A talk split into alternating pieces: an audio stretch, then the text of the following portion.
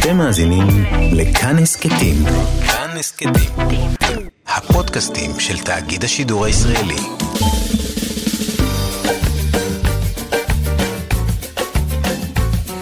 שישים החדש, עם איציק יושע.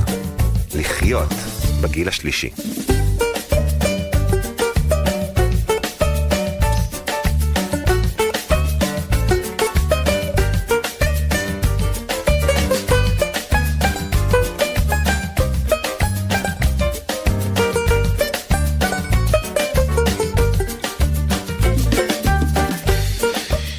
שלום לכם, מאזינות ומאזיני כאן תרבות. אנחנו כאמור שישים מחדש. הבוקר אנחנו נדבר על זקנה ומגדר, כפי שהם נבחנו על הבחורים הטובים, הקצינים הבכירים אה, בצבא, אלה שהקימו את צה"ל ואת המדינה. נדבר כאן הבוקר גם עם אה, שולה חן, הזמרת הוותיקה, לקראת אה, מופע לזכרו של מי שהיה בעלה, הפזמונאי אבי קורן, שהלך לעולמו לפני כחודש. נבדוק גם את השאלה, אדם זקן, מה הוא זוכר ואיך הוא זוכר, וזה בעקבות הסרט "מה היה אילו" בחיכובו של אהוד ברק. עוד אה, נספר לכם על ספר חדש שמדבר גם על עליבותה של הזקנה, וגם יהיו לנו שירים ישראלים אה, מראשית אה, הפופ הישראלי, ומכיוון ששולה חן היא האורחת שלנו במועדון 70 פלוס, כל השירים הבוקר יהיו שירים שהיא, שולה חן, פרסמה. בצוות היום ענת שרון בלייס, עריכת משנה, עירה וקסלר בהפקה, שרון לרנר, הוא טכנאי השידור, אני, איציק יושע, איתכם עד 12. 60 החדש. הדוקטור אה, גבריאלה ספקטור מרזל היא חוקרת זקנה ומגדר בבית הספר לעבודה סוציאלית במכללת ספיר, והיא כתבה את הספר צברים לא מזדקנים. עניינו של הספר הוא קצינים בכירים בצה"ל, כאלה שנמנים עם אה, דור תש"ח, הדור אה, של מקימי המדינה, וגם מדבר, היא מדברת שם על זקנתם. כלומר, הספר דן בין השאר על האופן שבו הם הדפו, אם אפשר כך יהיה להתבטא, הדפו את אה, זקנתם כדי שזו לא תלכלך במרכאות או שלא את ההירואיות של אה, נעוריהם. לכן, כך אולי משתמע מהדברים שבספר, הם הזדקנו בארון. איך זה קרה נבדוק עכשיו. שלום ובוקר טוב לדוקטור גבריאלה ספקטור מרזל. בוקר טוב. תגידי, למה הקצינים האלה חשבו שלעולם הם לא יזדקנו? שאלה מצוינת, כי דווקא לחלקם היו הורים מאוד מאוד מבוגרים, אבל uh, התרבות שבתוכה הם גדלו, התרבות הצברית, הציונית, לא נתנה בכלל מקום לזקנה. Uh, הערך של, ה, של הנעורים, אתוס העלומים, הקיף כל פינה, אה, בטח בזמן שהם גדלו ביישוב לפני קום המדינה, אבל אה, גם עם קום המדינה והאתוס הצבאי שנתן לזה המון המון חשיבות.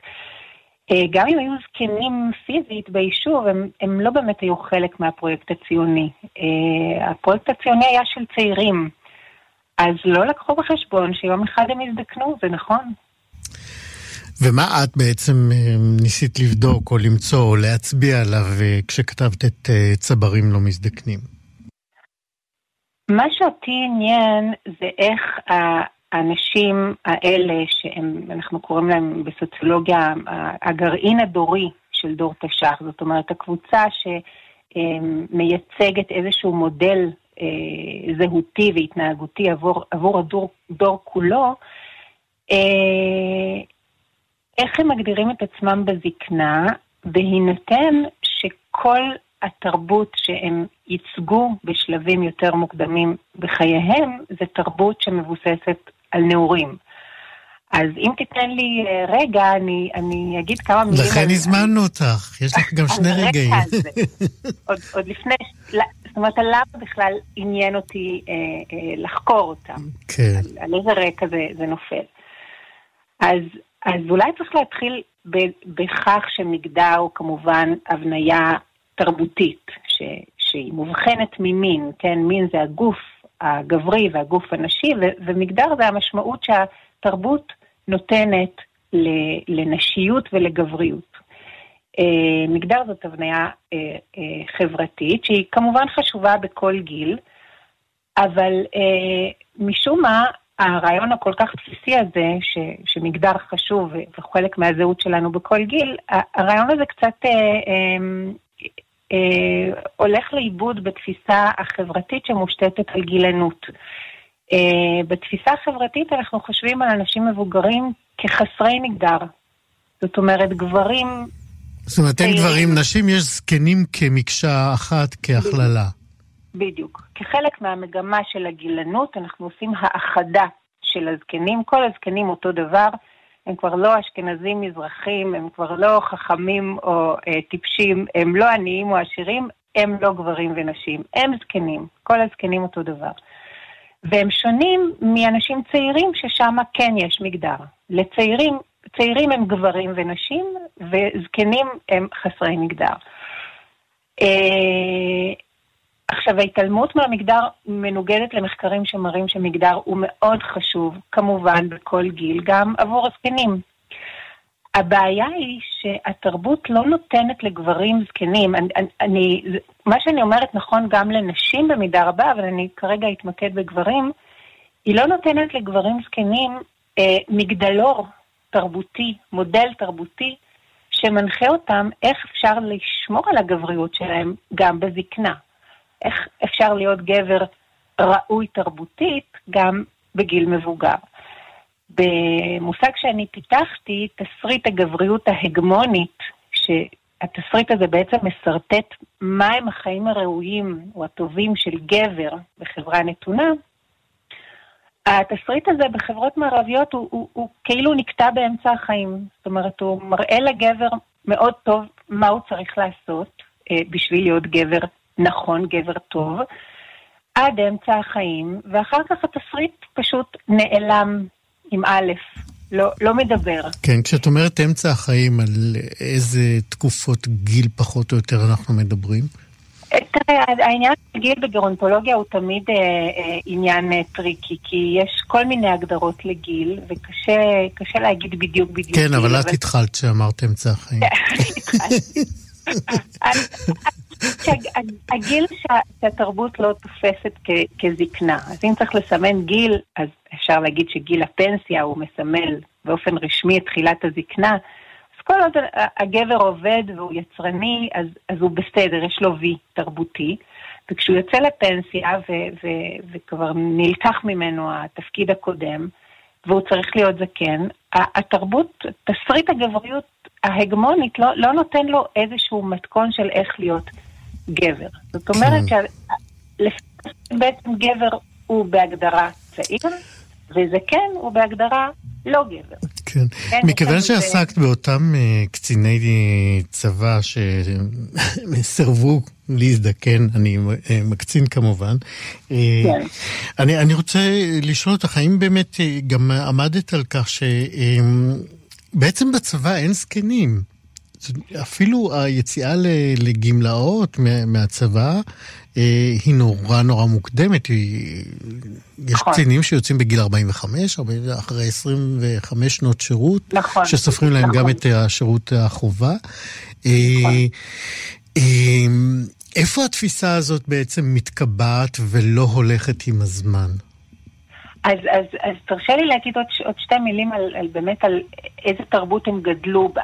כן. אז, אז אמרתי, כל מה שאמרתי קודם על, על זה שהתרבות לא, לא נותנת מתכון לאיך להיות גבר נכון, הוא נכון לכל חברה מערבית, אבל בתרבות שלנו הישראלית, הדבר הזה עוד יותר מקבל משנה תוקף בגלל שתי, שני מקורות תרבותיים. אחד זה באמת התרבות הצבאית, כמו שאמרת. בצבא אין זקנים, הצבא זה תרבות של נעורים וגם של גברים. זאת אומרת, האתוס של הגבריות הצעירה מאוד מאוד נמצא בבסיס התרבות הצבאית ומגולם באידיאל של הלוחם. כן, הלוחם הוא הגבר הישראלי האידיאלי עדיין, ויש על זה מחקרים גם עדכניים. אז, אז זה דבר אחד באמת, הצבאיות זה... למרות מאוד... כניסתן היותר מוגברת של נשים נכון. לתפקידי לחימה? כן. נכון, mm-hmm. גם נשים גדל, אה, אה, עוברות סוציאליזציה צבאית בתוך תרבות גברית. ו- ובאמת, עדיין, אני מדברת על דור תש"ח, אבל המחקרים האלה מראים שעדיין הגבריות מאוד מאוד אה, אה, חזקה בצבא. אז, אז זה דבר אחד, הצבאיות. ו- ודבר נוסף שהוא קדם לזה, זה התרבות הציונית, שבעצם הבנתה את הדמות של, של העברי החדש, של הצבר, כאנטיתזה, כ- כנגטיב לדמות של היהודי הגלותי. אז אם היהודי הגלותי אה, דומיין כזקן, כן, כמישהו שמחובר לעבר ולא לעתיד, כמישהו כבד, שמרן, אז העברי החדש היה חייב להיות צעיר. ואם היהודי הגלותי דומיין כנשי, יוחסו לו אה, אה, תכונות נשיות, אז העברי החדש חייב להיות גבר. זאת אומרת, הדמות של הצבר הובנתה מלכתחילה, ממש מראשיתה, כגבר צעיר.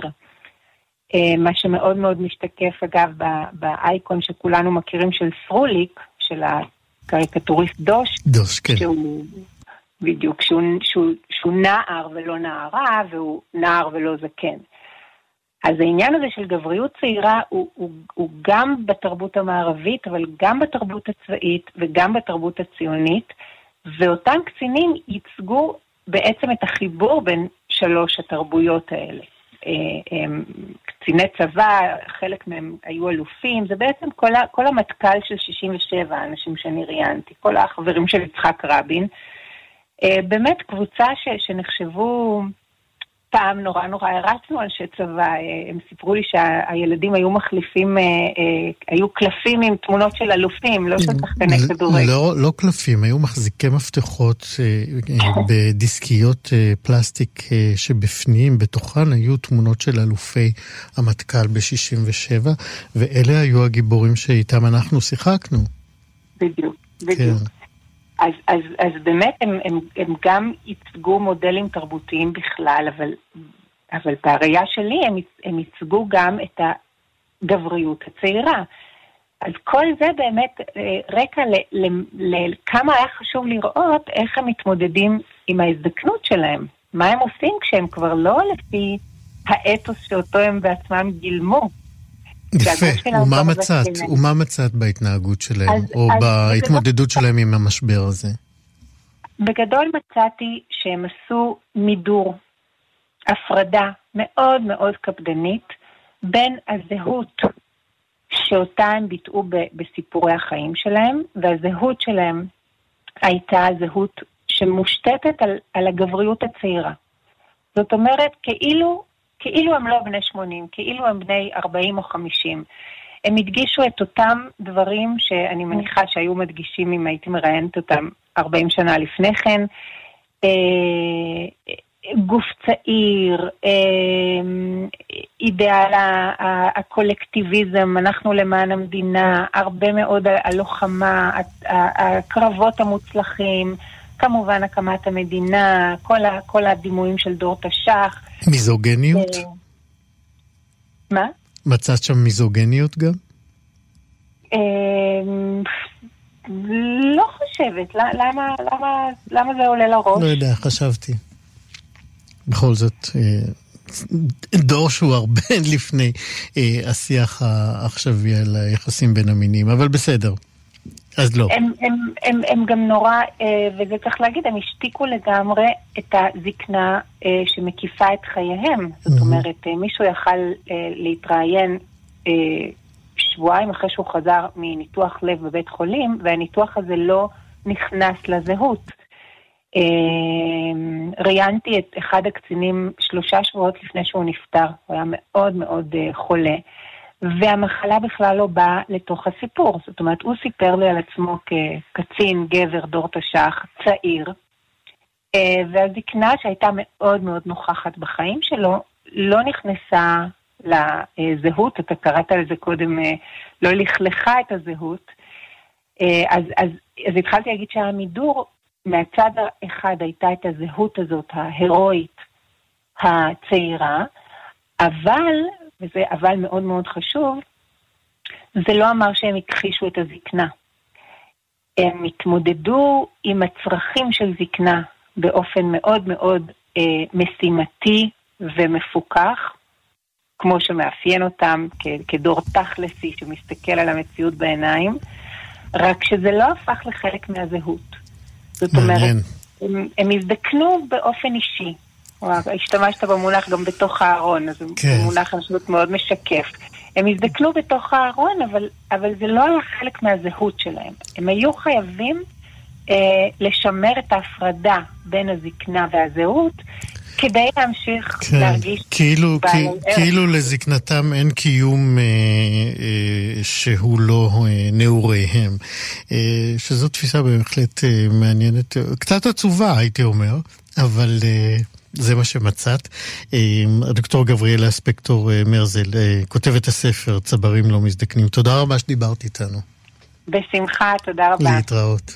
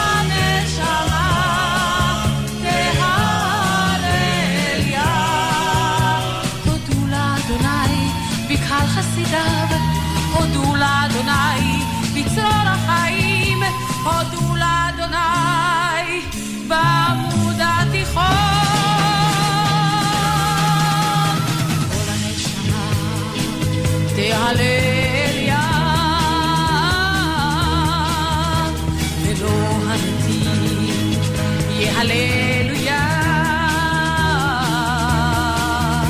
נשמת אבי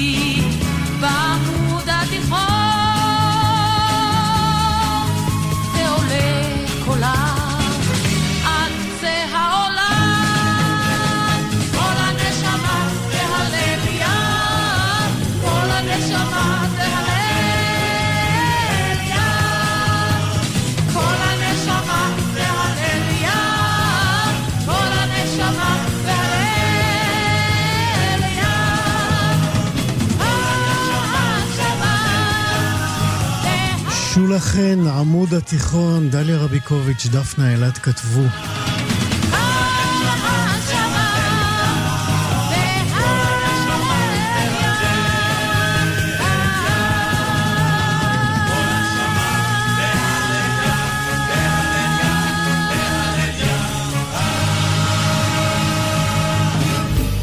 שישים חדש. מועדון 70 פלוס.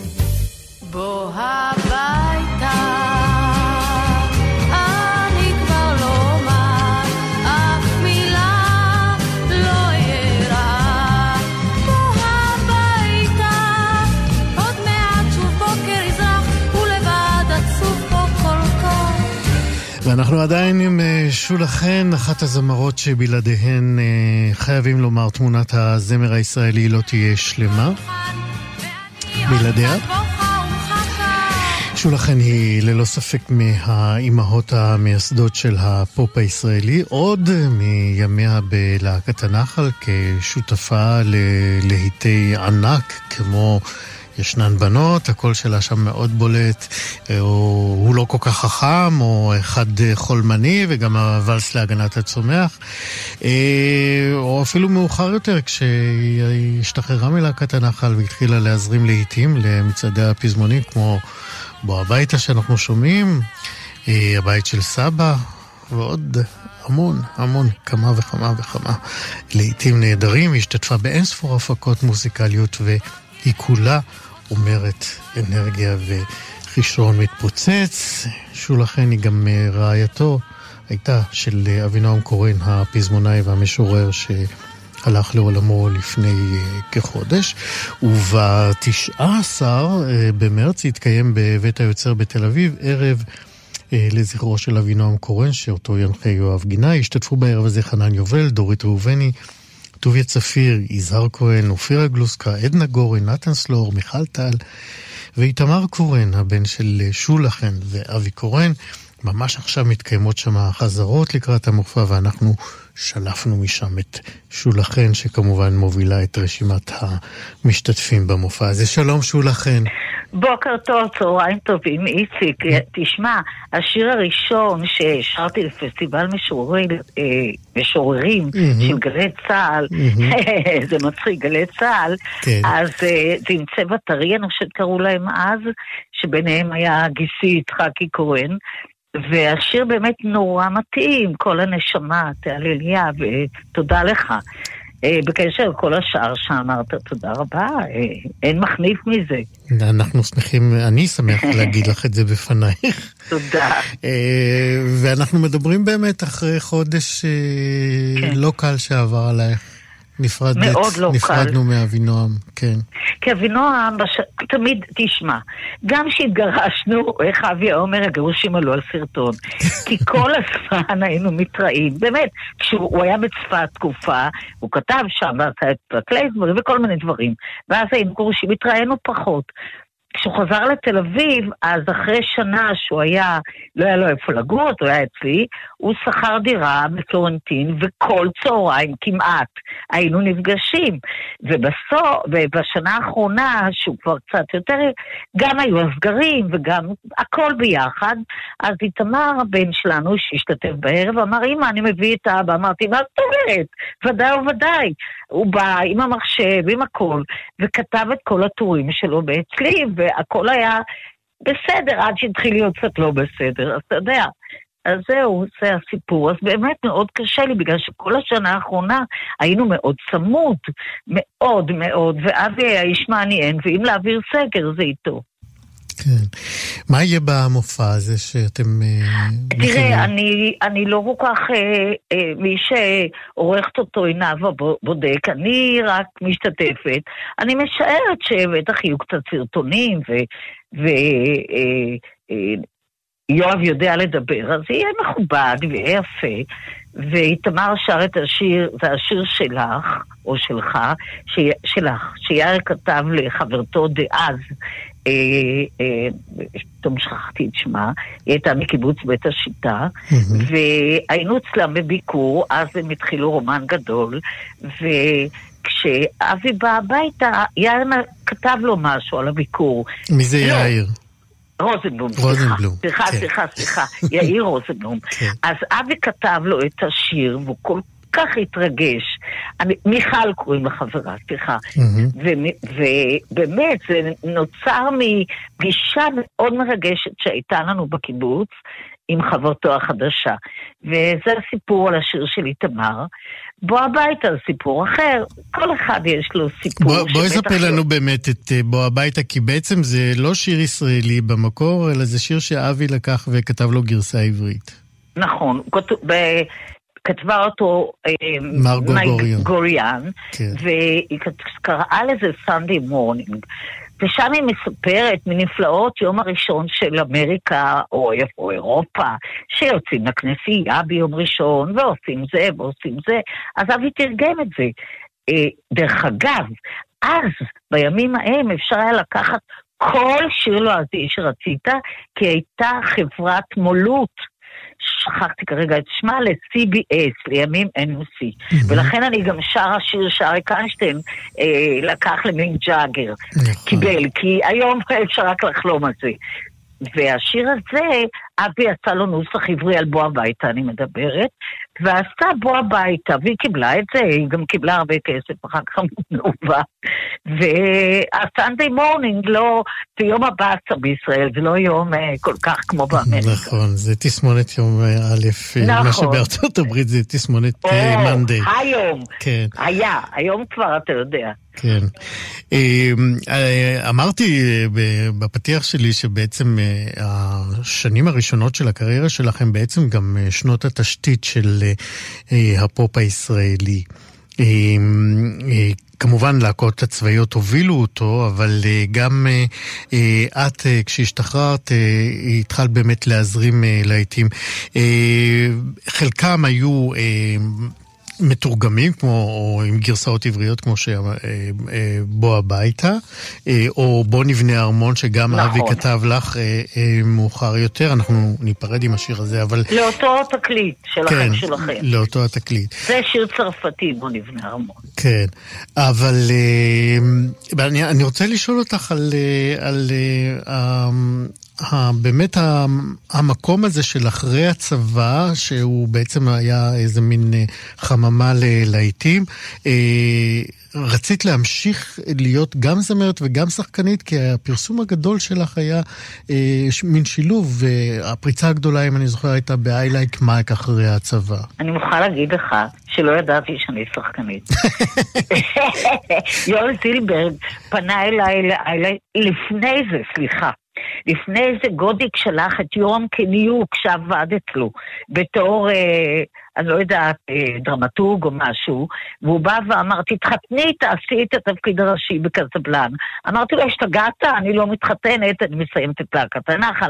היום לא כך זוכרים שהייתי בלהקת הנחל. לא, מי שכמוך זוכר.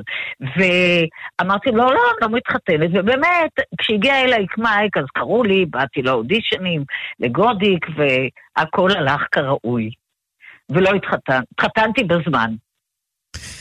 כן. אמ, אה, דיברנו על אה, פסטיבלי אה, שירי משוררים שהשתתפת בהם, גם פסטיבלי שירי ילדים. אמ, תראה, בפסטיבל השני, רק אני מפריעה לך, שרתי... את לא מפריעה לי, זה הזמן שלך לדבר. כן, זה שיר שכתב נתן זך, והוא שיר שאני כל כך אוהבת. אל תחשוב לנסות לעוון, כן. עקבתי אחר מעשיך, שלושים ושתיים, הלוואי שלושים ושתיים, שנה מתחת שמך, מספיקים לאדם נבון לעמוד על מידת רחמיך. ושוש רייזמן כתבה את המוזיקה, ואני מתה על השיר הזה. עכשיו, בקשר לשירי פסטיבלים, ב-71, במאות קודמות, קראו לי מירי זכרוני ומירי בן יוסף. לעשות אה, שתי נשות יחסי ציבור נכון, מהראשונות אה, והמובילות בתחום בשנות ה-80, כן. נכון. לא, זה התחיל ב-70. הם הביאו את זה מאיטליה. את פסטיבל הילדים, והוא עשו פה כמתכונתו כמו באיטליה, שילד שר ומבוגר שר. היום זה אחרת, כמו שאתה יודע. פירוטכניקה, שאני גם אוהבת. אבל אני שתפתי מהראשון, שרתי את, את לה לה לה לה לה רמית במטבח. איך הרתיחה רמית חלב? כן, ושר איתי, נדמה לי שאת זה או את איזה יום שמח, הוא לא אוהב שאני אומרת את זה, אבל הוא אחר כך היה ראש מח"ש, אורי פלומין. איך קראו לו? אורי כרמל. אה, אוקיי. פלומין. אוקיי.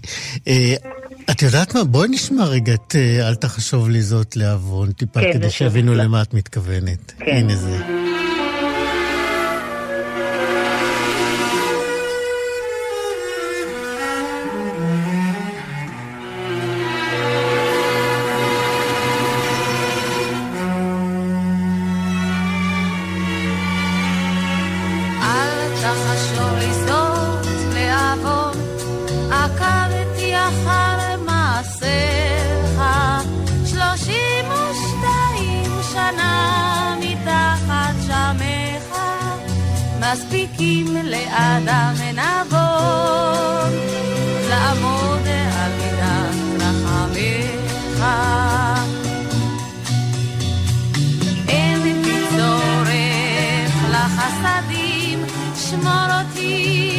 אותי מחסדיך, וכשאתה מזליף מי שושנים, עם ערב קיץ עולה מתוך בית צמך, שמור אותי מלכותיך, אל תעורר באמת אה, שיר נהדר של אה, נתן זך. אני בזמנו לא הבנתי כל כך, הבנתי את המילים, אבל ככל שאני מתבגרת, אז אה, אתה מבין למה הוא התכוון. לגמרי, כן. כן. שולה, אני, אני, אני רוצה להחזיר אותך לחזרות, כי בטח יכעסו עליי אה, עוד מעט שאני נכון. מחזיק אותך הרבה זמן, אבל אני רוצה לשאול אותך אה, אה, לקראת סיום, מה החלום הכי גדול שלך עדיין במוסיקה? תראי, אני קודם כל חושבת שהקלטתי לא מספיק, ולכן אני לא יודעת אם זה עוד יהיה אקטואלי. למרות שלפני שנתיים איזה בחור פנה אליי, יש לו מפעם בגר, והקלטתי איתו, וזה יצא, והפקנו את זה יחד, על חשבוננו, ו... ומחזמר, אתה יודע מה? הכי כיף מחזמר. אני חושבת, כן. כן. אתה יודע, יום אחד, אני מקווה שאני לא טועה, שאני... אבי פתאום אה, לקח טקסי, זה היה בין סגר לסגר, אמרתי לו, לאן אתה נוסע? הוא אומר לאבי, "מה, אני מוכרח לדבר עם נועם סמל, שייקח אותך אפילו להיות מחליפה. היה כל כך יפה מצידו, Mm. מין צ'יאג'יבה, כמו שאומרים ברוסית, נורא יפה. ולכן אני מקווה שנועם ייקח את הכפפה, ואפילו כמחליפה, כפרנסה, וגם קצת זה, הוא יזכור. שולה חן, מאימהות הפופ הישראלי, תודה רבה שדיברת איתנו, אנחנו ניפרד עם בוא נבנה ארמון. תודה חמוד שלי. תודה, בהצלחה. תודה.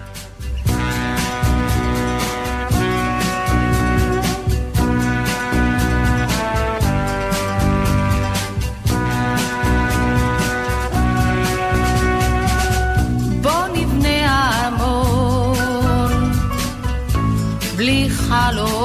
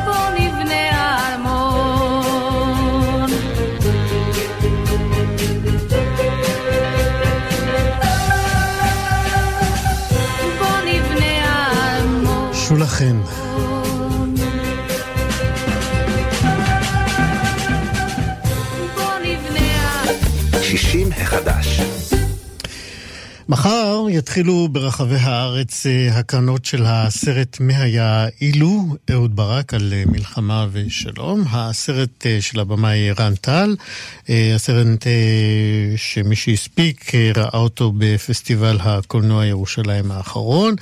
שאלת היסוד של הסרט היא האם מנהיג יכול להשפיע על המציאות, או כמו כל אדם אחר הוא מוטל אל המציאות הזאת שהופכת בעצם להיסטוריה. אה, ומבלי שיש לו יכולת אמיתית אה, ומהותית אה, להשפיע עליה. אהוד ברק התייצב מול המצלמות של רן טל אה, כדי לנסות לענות על השאלות האלה, ועוד אה, שאלות מנקודת המבט של מי שבאמת יכול להסתכל על האירועים הגדולים אה, של ישראל, שבחלקם הוא עצמו שימש בתפקידים מרכזיים ומשמעותיים. אפשר לומר שאלה הם אירועים שהם לב-ליבה של ההוויה הישראלית. מלחמה, ושלום, ואולי אפילו אין שלום. ועכשיו אני אומר שלום לרן טל, במאי הסרט. שלום, שלום. מה היה אילו? שאלה שהיסטוריונים נמנעים מלשאול, ובכל זאת אתה הלכת על שם בהפוך על הפוך. ספר לנו למה. אני חושב שהיסטוריונים מאוד שואלים את השאלה הזאת, הם בעצם אה, בדרכים כאלה ואחרות מפשפשים אה, באפשרויות שהיו והוחמצו, ואתה יודע, בכל ה... החלטות שנלקחו ומה התוצאות שלהן. זאת אומרת, השאלה הזאת מבצבצת ונשאלת בהמון אופנים, בהמון uh, מקומות. ברור שהיא, שהיא שאלה שאפשר גם להגדיר אותה לפעמים כשעשוע אינטלקטואלי, uh, כי הרי אף פעם לא נדע מה היה קורה אילו, כי אנחנו רק יודעים את מה שקרה ולא את מה שלא קרה. אבל uh, כמו כל המחשבות שלנו על העבר, שהן בעצם נרטוב של ההווה לאחור על סמך מה שנראה לנו נכון כרגע, וכל המחשבות שלנו על העתיד, גם עליהן אפשר להשליך את אותה מחשבה, מה הטעם, כי מה אנחנו יודעים על מה שהיה ומה אנחנו יודעים על מה שיהיה. אבל עדיין זה שאני חושב שזו שאלה שראוי לחשוב עליה גם אם, אם יש לה הרבה מגבלות, כמו שאתה אומר.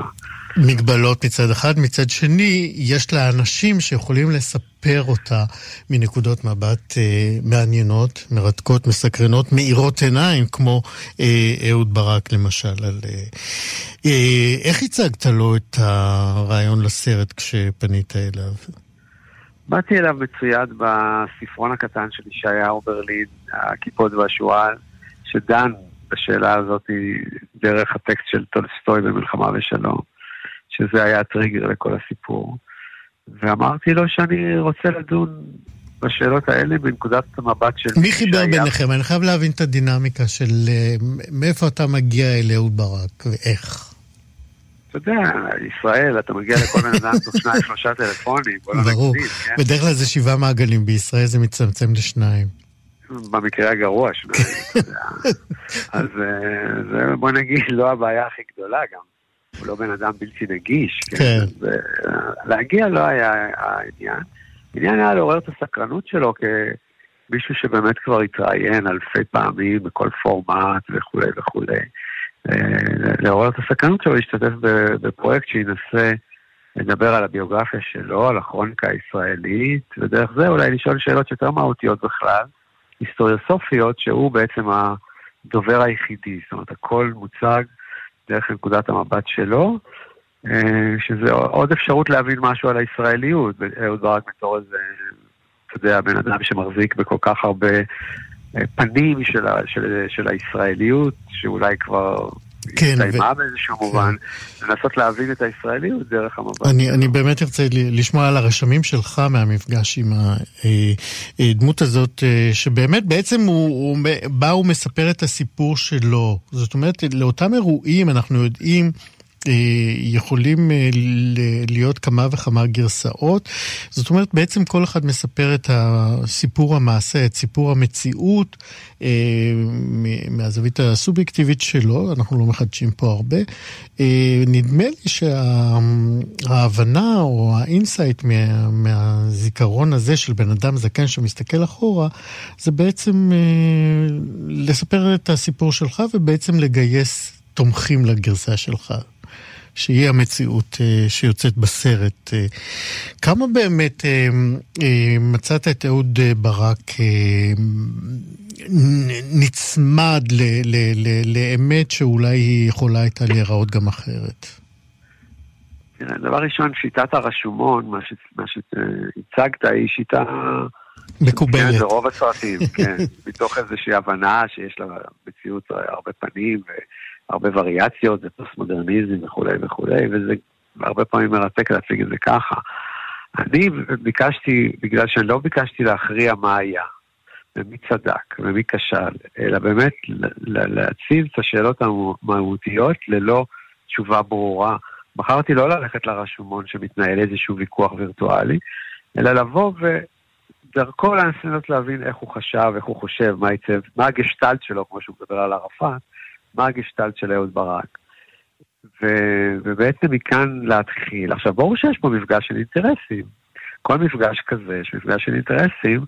אה, ברק באותה תקופה כתב את הביוגרפיה שלו שיצא באנגלית, זאת אומרת, הוא עסק בלגאסי שלו, והוא עוסק בזה כל הזמן כמו כל בן אדם אתה יודע, שעשה את הדברים שהוא עשה.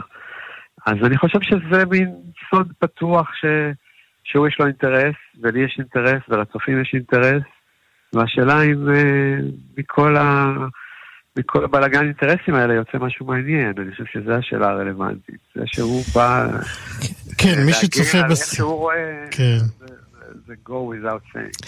אה, כן, זה, הסרט מרתק, משום שבאמת הוא נותן גם הצצה, אה, מתוך שלא לשמה לפעמים, לדמותו של אהוד ברק, שבנסיבות אחרות לא ידענו. למשל, את אהוד ברק המתרגש. אה, הוא מספר שם סיפור על אנקה וכיכר הלחם, אולי תספר אותו אתה. ואני חייב לומר שכשהוא מספר את זה, את, רואים בסרט, הוא מדבר על זה שהוא מתרגש, רואים את העיניים שלו נוצצות. אני לא חושב שראינו הרבה אהוד ברק עם עיניים נוצצות. מדמעות. הוא, הוא בעצם מספר על איזה זיכרון ילדות שלו בקיבוץ, שהוא פתאום מבין או ראה את אותה אנקה שעברה את השואה, והיא מתנהגת בעיני ילד בצורה מוזרה, היא כל הזמן לוקחת לחם, למרות שלא חסר לחם, ואז אבא שלו בעצם מסביר לו. שמה שהיא עברה, היא, יש לה איזה, היא, היא יודעת שאולי מחר לא יהיה לחם, יש לה איזו הבנה עמוקה שלא לא יהיה. לי, מעבר להתרגשות של אהוד ברק, אה, ולאיזה אירועים מכוננים שעיצבו את מישהו, מישהו הולך להיות, אני חושב שזה כן היה לי חשוב להבין כמה אנחנו באמת לא מבינים את מה שקורה כאן ועכשיו. אנחנו, הוא יושב... בקיבוץ וחושב שהכל ברור ומסודר ומוגן ובטוח, ובעצם בעולם קורים דברים אחרים. וזה כל הזמן קורה. כל קטסטרופה שאתה מסתכל דרך החלון, לפני רגע היא לא הייתה שם. אז התחושה כן. הזאת של הארעיות, של חוסר היכולת להבין את מה שקורה כאן ועכשיו, אני חושב מעבר להתרגשות של ברק, היא הייתה חשובה לי בסרט, כן. בסצנה הזאת. אני רוצה לקראת סיום, יש לנו, יש לי עוד שש שאלות, אבל אני, אני אמר, דיברנו על זה שהסרט, אה, בשיחה מוקדמת, על, שהסרט נמנע בעצם אה, מפסיכולוגיה, ובכל זאת אני רוצה לשאול אותך, הוא מדבר שם למשל על ערפאת, אה, לפני הפגישה שלו ועל, ועל הפגישה שלהם, שהוא אומר לו, אני בעצם ראיתי אותך תמיד דרך כוונת הרובה, ופתאום אנחנו נפגשים. אני רוצה לשאול אותך, כמי שליווה את ברק לאורך הצילומים האלה ושמע בטח עוד המון סיפורים שלא נכנסו לסרט, אה, והיו לכם הרבה שעות יחד, אה, מה, מה, מה למדת על, על הדמות, על היכולת הזאת של אדם שהוא במרכז ההחלטות, אה, וחלק מההחלטות שלו זה להרוג בני אדם? אני חושב שזו שאלה מסובכת. אה, שאני לא יודע אם יש לי איזושהי תשובה ממש מעניינת. ברק, אני חושב, הוא דמות אניגמטית, זה חלק מהכוח שלו, ואני מאוד לא אוהב דמויות שהן לא פתורות, אתה יודע, שאתה לא יכול לסגור אותן במשפט אחד. אני חושב שבאופיו, במהות שלו, הוא, יש לו מהות של מדען, שאתה יודע, ש, שמנסה לחקור משהו עמוק, גם אם זה כרוך ב... באמצעים שהם לעיתים אולי אגרסיביים, אתה יכול להגיד מדען לא מוסרי, אתה יכול להגיד מדען הכרחי, אני לא יודע. אבל מה, מה אני יכול ללמוד על מישהו שהוא איש צבא? יש פה כל כך הרבה אנשי צבא שהמקצוע שלהם אה, כל כך הרבה שנים היה להרוג אנשים אחרים. כן, אבל לא מדברים על זה. אז אני, מה הוא מיוחד מכל אלה שמימין ומשמאל? אה, אני לא יודע, אני חושב שאתה יכול לראות בסרט את האופן המאוד לא רגשי שבה הוא מתייחס לאירועים שלרובנו נראים אה, בעייתיים מוסרית, או טראומטיים, או וכו' וכו'. כן. טוב, רן טל על הסרט אה, מי היה אילו, אהוד ברק, אה, מלחמה ושלום. מתי וכמה היו הקרנות? אני מבין שאתה משתתף הקרנות, בהקרנות, נכון? חלקן, כן, יש בסינמטק ירושלים, סינמטק תל אביב, סינמטק חולון, וזה יגיע גם לשידורי קשת, שהפיקו את זה בעתיד הקרוב. אוקיי, אז אה, תודה רבה שדיברת איתנו, והצלחה עם תודה, הסרט. תודה לך, תודה, ביי ביי. להתראות.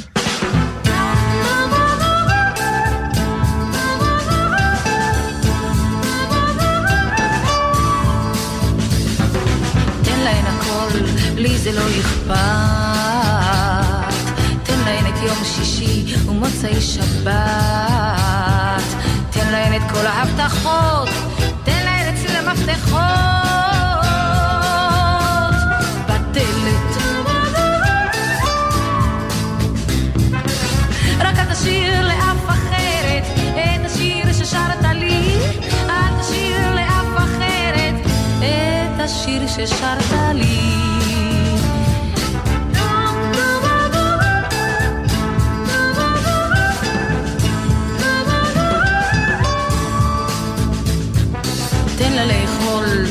הכף שלך. תן לה כוס קפה טורקי אחרי שאיתך. תן לה את הדופק המהיר, תן לה את השמש על הקיר. בבוקר. רק אל תשאיר לאף אחרת את השיר ששרת לי. אל תשאיר לאף אחרת את השיר ששרת לי.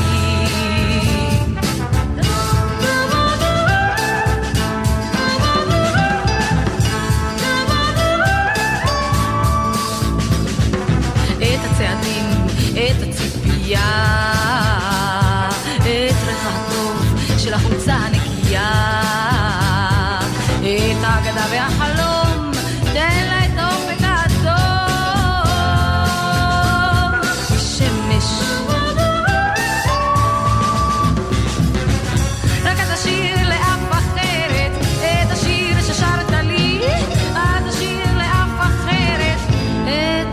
ששרת לי.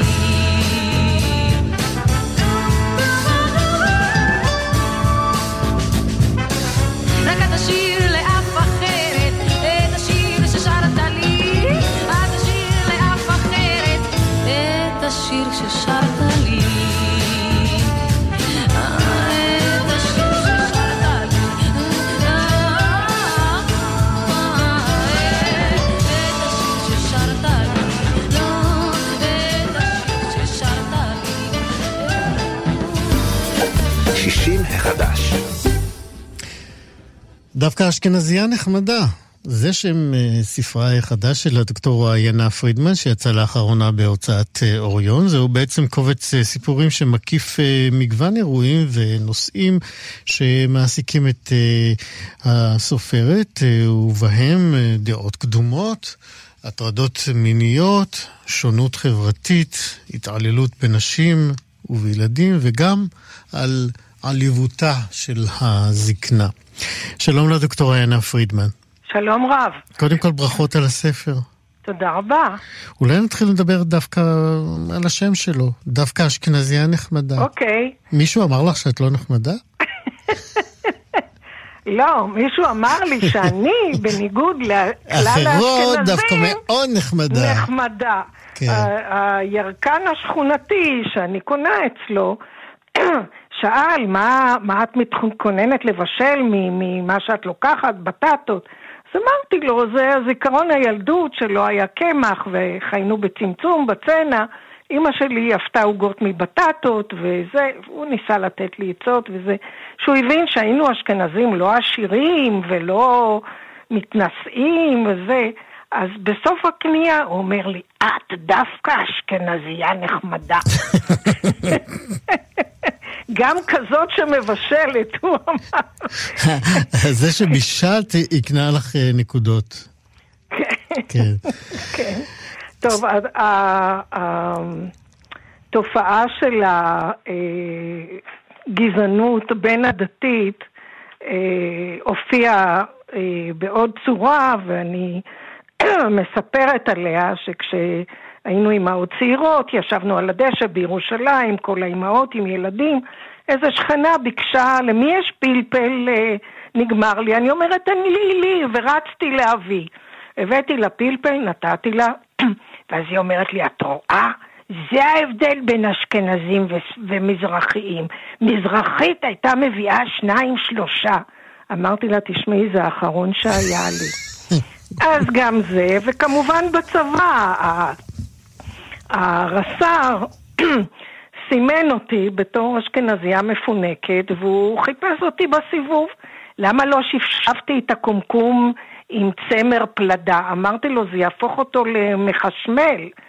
ולמה לא אספת את טיפות המים האחורים ברצפה? מי שמכיר את הבניין של מפקדת פיקוד הנחל לשעבר ביפו, בניין ישן, כולו הרוס. בקיצור, אמר לי שאני אשכנזייה מפונקת, וזה... אני עניתי לו, והוא העלה אותי למשפט, בקטנה. לא התרגשתי.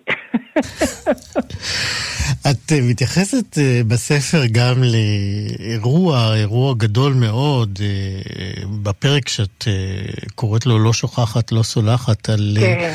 על היחסים ועל הקשר עם גרמניה כן. שאחרי המלחמה. נדמה לי באמת שרק אנשים מבוגרים זוכרים שבכלל הייתה דילמה כזאת, והקרב והמאבק הציבורי הקשה מאוד סביב לקבל או לא לקבל את השילומים. מגרמניה. אמ, מה, מה הזיכרון שלך מהאירוע אה, הזה? תראה, אני דור שני למשפחת ניצולי שואה. אה, אמי הגיעה לארץ כניצולת שואה.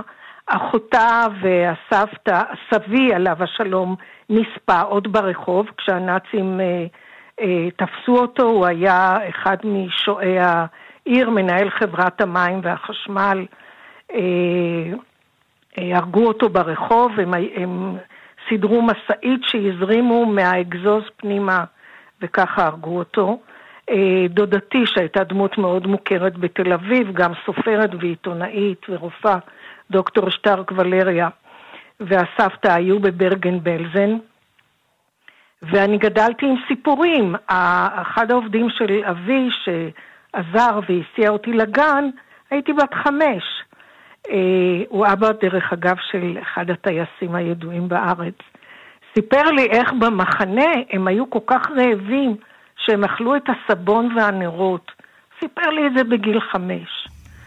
אה, שכנה של אה, דודתי, שהזכרתי, ולריה, הייתה הפסלת אלזה פולק. והיא mm-hmm. סיפרה לי איך הגרמנים הזריקו לה, לרחם חיידקים של שחפת, לראות אם היא תוכל להרות אחרי זה. כן. אה, וכל הסיפורים האלה אה, ממלאים באמת אה, פרק ש... אחרי פרק בספר הזה. לצערי אנחנו צריכים לחתור לסיום השיחה אוקיי. הזאת. אני רק אזמין את המאזינים שלנו באמת לקרוא בספר הזה שלך. איפה אפשר למצוא אותו? מה ש... הדבר שחשוב לי להגיד, בבקשה, כן. שהקוראים יפנימו מהקריאה בספר פרקים מההיסטוריה של המדינה.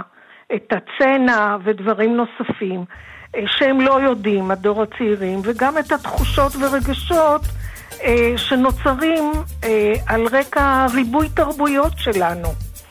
את הספר אפשר לקנות באתר של הוצאת הספרים אוריון, ובקרוב גם בחנויות המר... המרכזיות. עיינה פרידמן כותבת הספר, תודה רבה לך. תודה, תודה לך. תודה שדיברת איתנו, תודה להתראות. תודה רבה. זהו, כאן אנחנו מסיימים את אה, שישי מחדש להיום. תודה רבה מאוד אה, לצוות. ענת שרון בלייס בעריכת משנה, עירה וקסלר בהפקה, שרון לרנר, טכנאי השידור. אחרינו מה שכרוך, מה יעשה לה יובל אביבי, אני איציק יושע, נתראה כאן גם מחר. להתראות.